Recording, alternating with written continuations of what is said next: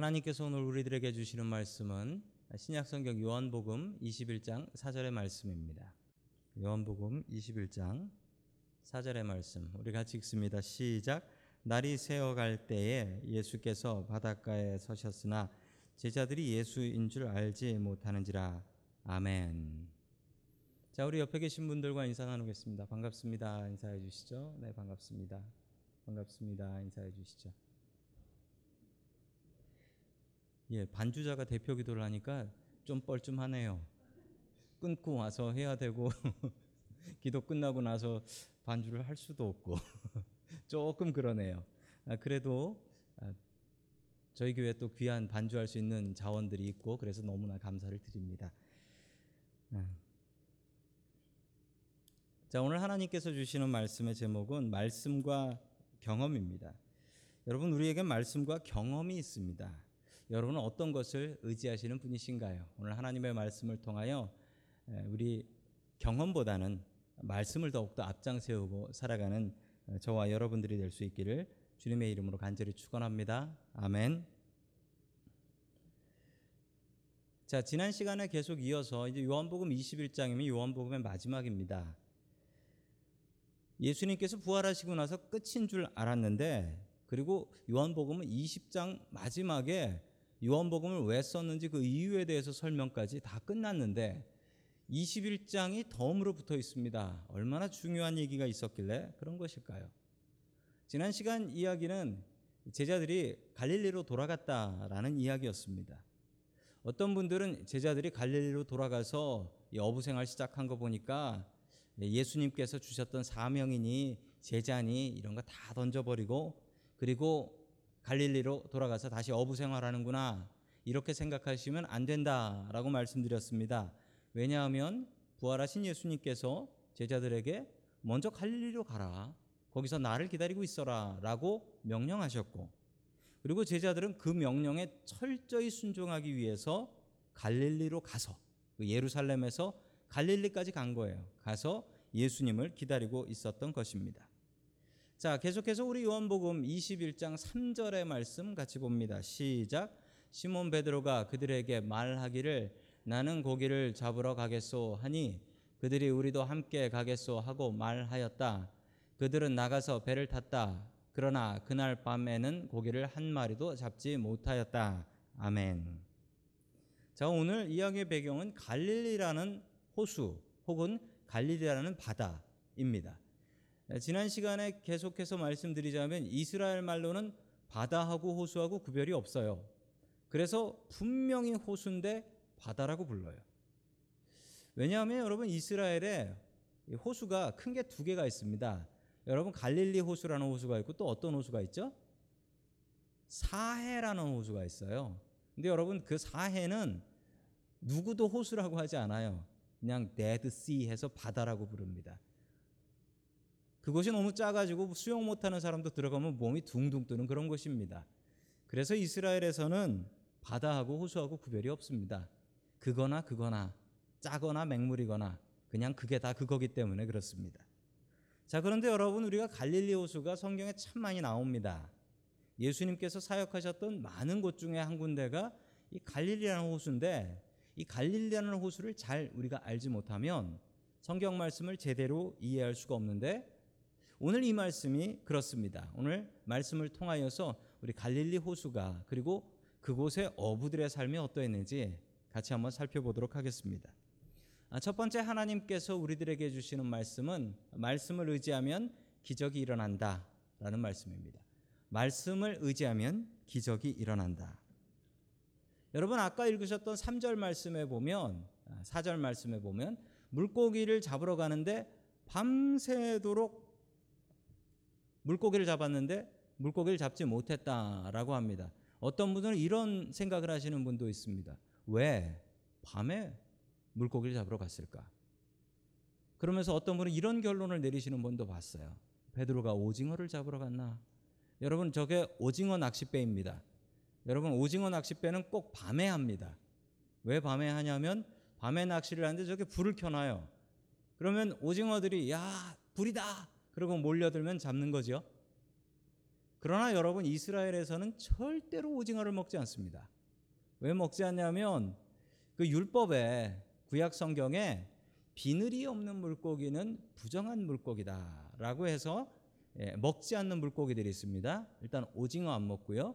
그리고 민물고기 중에 그 맛있는 메기를 안 먹습니다. 그래서 이스라엘에는 메기가 부정하다라고 해서 예수님의 제자였던 베드로의 장모가 저 가버나움에 살았다라고 나옵니다.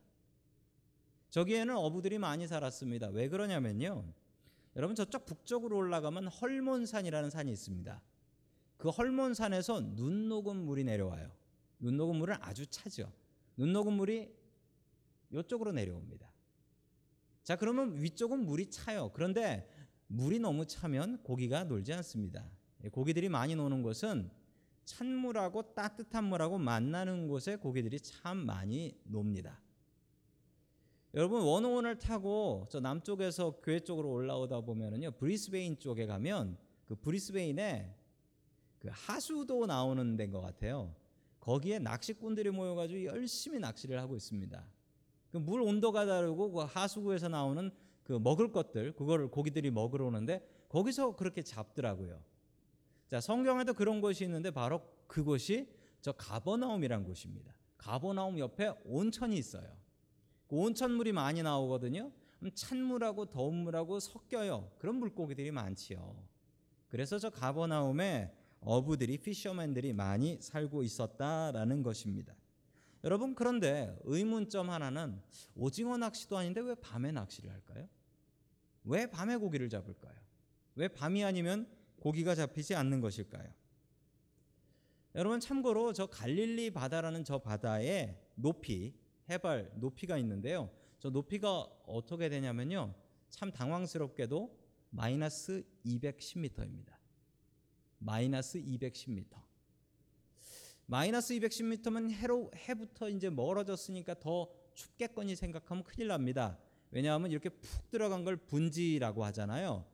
그 들어간 곳은 바람 잘 안 불고 엄청 덥습니다. 엄청 더워요, 저기도.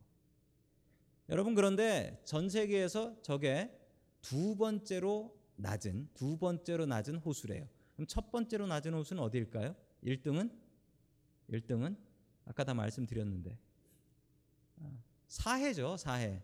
사해의 해발 고도는 제가 늘 한 약 마이너스 400m다라고 말씀드렸는데 그 사해에 가면은 이런 표지 표시가 있습니다. 마이너스 416. 예, 저런 표시가 있어요. 저 앞에서 사진들 많이 찍으세요. 사해의 높이는 마이너스 416m입니다. 저기는 더 덥습니다. 뭐 땅 속에 있는 호수인 거죠. 땅 속에 있는 호수인 거예요. 자, 더운 곳이어서 게다가 햇볕이 세기 때문에 낮에는 낮에는 물고기가 잘 놀 수가 없다라는 사실입니다. 낮에는. 왜 그러냐면 물이 너무 더워요. 물이 너무 더우니까 고기들이 놀지 못하고 그리고 또 한 가지는 햇볕이 뜨면 다 보여요. 그 물고기들이 겁이 많잖아요. 여러분 아시죠? 물고기들은 돌멩이 하나만 던져도 때로 그냥 샥 도망가잖아요. 여러분 그러면 물고기들이 물에서 도망가는 방향이 있습니다. 어느 방향으로 도망가는 줄 아세요? 물고기 생활 안 해보셔서 모르시죠? 자, 물고기는 무조건 깊은 데로 도망갑니다. 아주 지혜로운 거예요. 얕은 데로 가면 잡히죠. 물고기는 무조건 위험한 일이 있으면 깊은 곳으로 도망을 갑니다. 낮에는 해가 떠서 보이기 때문에 그리고 물이 데펴지기 때문에 물고기들이 깊은 곳에 가 있어요. 깊은 곳으로 다 모여 있다가 그리고 밤이 되면은 안 보이고 물이 식기 시작하면 그때부터 물고기들이 물가로 나와요. 왜 나올까요? 먹을 거 잡아먹으러 나오는 거죠. 먹을 거 잡아먹으러. 그러니까 밤에 나오는 거예요. 그래서 그 갈릴리 호숫가에서 바닷가에서 물고기 잡는 어부들은 밤에만 물고기를 잡습니다. 왜냐하면 물이 너무 맑아서 고기들이 빤히 보면 도망가 버린다는 거예요. 그래서 밤에 물고기를 잡는 것입니다. 베드로도 역시 이 밤새 물고기를 잡았다라고 합니다. 그 갈릴리 호숫가에 있는 어부들은 밤새 물고기를 잡아요. 이 사람들의 일과가 어떻게 되냐면 밤새 물고기를 잡아요. 해가 지면 물고기를 잡고, 잡다가 해가 뜰 때가 되면 들어와서 그물을 다 손질해서 말리고 왜냐하면 저녁 때 또 물고기 잡아야 되니까 말리고 그리고 가서 잡니다. 자고 나서 또 오후 늦게 되면 나와 가지고 물고기 걷어 가지고 잡을 생각을 하는 거죠. 그런 생활을 했던 사람이 바로 이 베드로라는 어부였습니다. 자, 그 성경 말씀, 그 배경을 이해하시면서 성경 말씀 우리 같이 봅니다. 우리 요한복음 21장 4절 봅니다. 시작. 이미 동틀 무렵이 되었다. 그때 예수께서 바닷가에 들어서셨으나 제자들은 그가 예수인 줄 알지 못하였다. 아멘. 여러분 이제 그 이야기를 듣고 나서 성경을 보시니까 뭔가 느낌이 확 오시죠? 이미 동틀 무렵이 되었다. 오늘 고기 잡는 건 끝난 거예요. 더 이상 못 한다는 얘기입니다. 그때 예수님께서 서 계셨다. 동틀 때가 돼서 사람이 어스름이 보이죠. 예수님이 부활하신 예수님이 서 계셨는데 아무도 한 번 봐가지고는 저분이 예수님이네 몰라봤다는 거예요. 부활하시면 몸이 바뀌어요. 몸이 바뀌어요. 그래서 사람들이 알아볼 수가 없다. 이 사실을 알 수가 있습니다. 자, 이 동이 턴다라는 것은 더 이상 고기를 잡지 못한다. 그 얘기가 되는 거죠.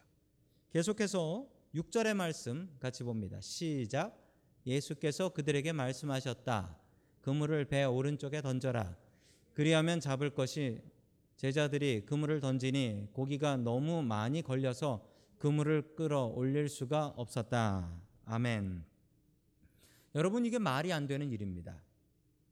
아까 제가 설명했던 그 이야기를 듣지 않았다면 여러분들이 이런 생각을 하실 것입니다. 밤에 고기를 잡다 보니까 고기가 옆에 있는데도 몰라가지고 못 잡았을 것이다.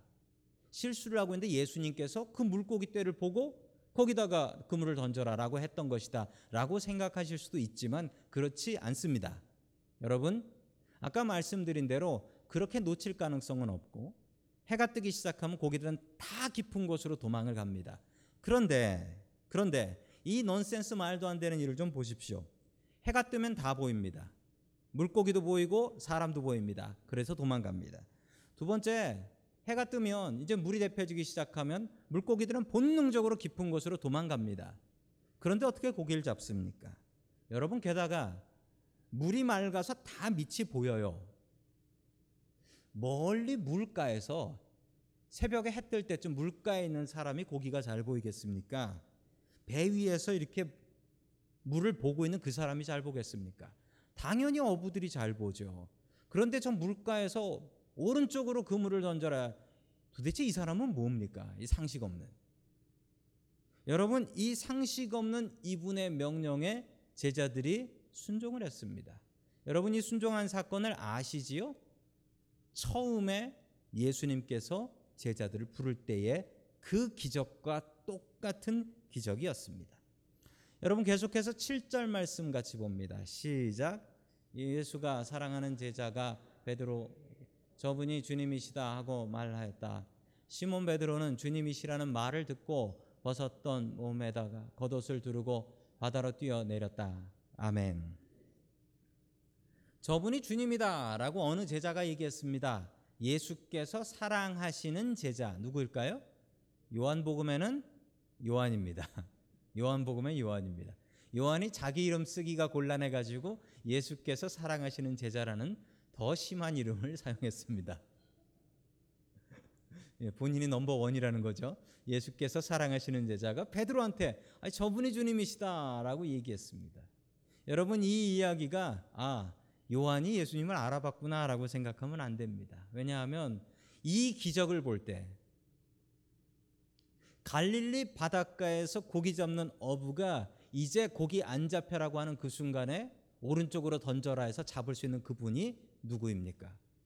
그 모습을 보고 판단한 게 아니라 그 능력을 보고 판단한 겁니다. 바로 그럴 분은 우리의 상식을 넘어서는 분은 바로 예수님이시지 저분이 바로 주님이시다라고 소리를 지른 것입니다. 그러자 여러분 베드로가 밤새 땀을 뻘뻘 흘리느라고 우통을 벗어 던지고 고기를 잡고 있었는데 주님이시라는 말을 듣고 벗었던 몸에다가 옷을 두르고 바다로 첨벙 뛰어 들어가지고 예수님께로 수용해서 갔다. 있다라는 겁니다. 베드로는 왜 예절을 갖춰서 수영하는데 겉옷을 입고 수영을 했을까요? 수영복도 아닌데 왜 그랬을까요? 예, 뭔가 걸리는 게 있었기 때문이죠. 예수님을 세 번이나 배신하고 부인했기 때문에 그 죄 때문에 겉옷을 두르고 물속으로 들어간 거예요. 원래 이렇게 남한테 잘못한 사람은 인사할 때도 훨씬 더 크게 인사하는 법입니다. 자, 여러분 말씀에 의지하면 기적이 있습니다. 우리의 삶도 주님의 말씀을 의지하면 기적이 있습니다. 주님의 말씀을 의지하는 삶을 살기를 주의 이름으로 간절히 축원합니다. 아멘. 두 번째 마지막으로 하나님께서 우리들에게 주시는 말씀은 경험보다 말씀을 의지하라라는 말씀입니다. 여러분 제자들이 제자들이 그렇게 열심히 고기를 잡았고 평생 동안 고기를 잡은 사람들이고 갈릴리 바닷가를 너무도 잘 아는 그런 제자들이었는데 왜 그 사람들이 고기를 못 잡았을까요? 여러분 이 사람들이 못 잡은 단 하나의 이유는 그들이 자신의 놀라운 평생 동안 얻었던 경험으로 고기를 잡았기 때문입니다. 여러분 경험은 참 소중하지요. 경험이 있는 사람하고 없는 사람은 너무나 다릅니다. 그런데 여러분 또 하나 아셔야 될 사실 하나는 여러분 경험 때문에 우리의 인생이 많이 좁아지기도 한다라는 사실입니다. 예를 들어 볼까요? 어떤 사람이 뉴욕에 놀러 갔습니다. 뉴욕에 놀러 갔는데 뉴욕에 놀러 가서 어떤 강도한테 소매치기를 도둑을 맞았어요. 그럼 그 사람은 뉴욕 생각하면 맨날 뭐 생각하는 줄 아십니까? 뉴욕은 위험해. 뉴욕은 도둑놈이 가득해. 이렇게 생각합니다. 자기가 경험한 그것으로 그냥 그게 다 그렇다라고 생각하는 거예요. 여러분, 나는 다르다 할지라도 인간은 경험의 동물입니다. 여러분, 인간은 경험의 동물이에요. 여러분들도 그런 생각이 있으실 거예요. 여러분들도 아니 내가 어떤 민족 사람한테 말이야 그 사람한테 사기를 당했다. 그러면 여러분들 생각하게 아니 나는 그 민족은 아 정직하지 않다고 생각해라는 생각을 가집니다. 사람은 경험의 동물이기 때문에 그 경험 때문에 잘 되기도 하는데 그 경험 때문에 망하기도 합니다. 망하기도 해요. 여러분 또 다르게 생각하게 되면 여러분 우리가 경험을 바꾸면 우리도 바뀔 수 있다라는 사실입니다. 다시 뉴욕 가서 좋은 경험을 하고 나면 아 뉴욕이 참 좋은 곳이구나 라는 생각할 수 있다라는 거예요. 나한테 사기쳤던 그 민족 사람 중에 착하고 좋은 사람을 만나면 야그 민족이 나쁜 게 아니라 그때 그 사람이 나쁜 거였구나 라고 바꿀 수 있다는 겁니다. 여러분 우리가 경험을 바꾸면 우리의 삶과 우리의 인생도 바뀔 수가 있습니다. 여러분 사람은 경험의 동물입니다. 이 제자들은 물고기를 잡는데 자신의 경험을 의지하고 잡았습니다. 안 됐습니다. 여러분 그런데 다시 한번 그물을 돌릴 때는 그들의 경험을 무시하고 던졌습니다. 어떤 사람이 오른쪽으로 던져보라고 해서 뭔가 있나 보다라고 하며 그 예수님의 말씀에 오른쪽으로 던졌더니 물고기가 너무 많이 잡히게 되었다 라고 성경은 분명히 기록하고 있습니다. 여러분 이 말씀을 통하여 우리가 분명히 알아야 될 사실이 있는데 여러분 내 경험이 하나님의 말씀보다 앞서면 안 됩니다. 여러분 그런데 사람의 경험이 보통 하나님의 말씀보다 앞서려고 해요. 여러분 그런 경우 너무나 많습니다. 어떤 분들 이런 말씀하세요. 예수 믿어도 그 사람 성격은 안 변한다. 이런 말씀하시는 분 있죠. 예수님도 그 사람 성격 못 바꾼다. 이런 얘기 하시는 분들 있습니다. 여러분 저도 그렇게 생각했는데 살다 보니까 제 그 경험이 틀리더라고요. 예수님 믿고 사람이 완전히 바뀌는 사람 보았습니다. 여러분 하나님의 말씀은 능력이 있어서 못 하실 게 없는데 여러분 우리가 우리의 경험으로 주님의 말씀을 덮어버리지는 않습니까? 여러분 주님의 말씀은 능력이 있습니다. 제자들은 자신의 경험에 의지해서 실패했고요. 제자들이 하나님의 말씀, 예수님의 말씀에 의지했을 때에 많은 고기를 잡을 수 있었습니다. 여러분, 여러분들의 경험을 내려놓으십시오. 여러분들의 신앙을 방해하는 경험이 있으면 다른 경험으로 그 경험을 바꾸십시오. 여러분 사람들마다 신앙의 스타일, 방식이 있습니다. 그 방식이 뭡니까? 여러분들이 여지껏 해왔던 익숙한 것들입니다.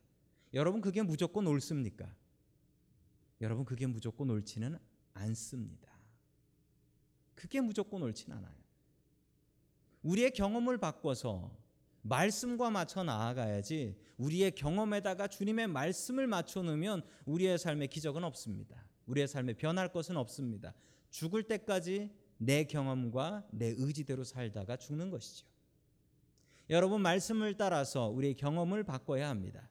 제자들이 주님의 말씀을 의지해서 놀라운 경험했던 것처럼 여러분 우리의 경험과 고집을 깨어 버리고 여러분 안 되는 것 하고 우리의 삶에 우리의 신앙의 방식들을 바꿔서 주님께서 원하시는 기적을 우리의 삶 가운데 이뤄 나가는 저와 여러분들 될 수 있기를 주님의 이름으로 간절히 축원합니다.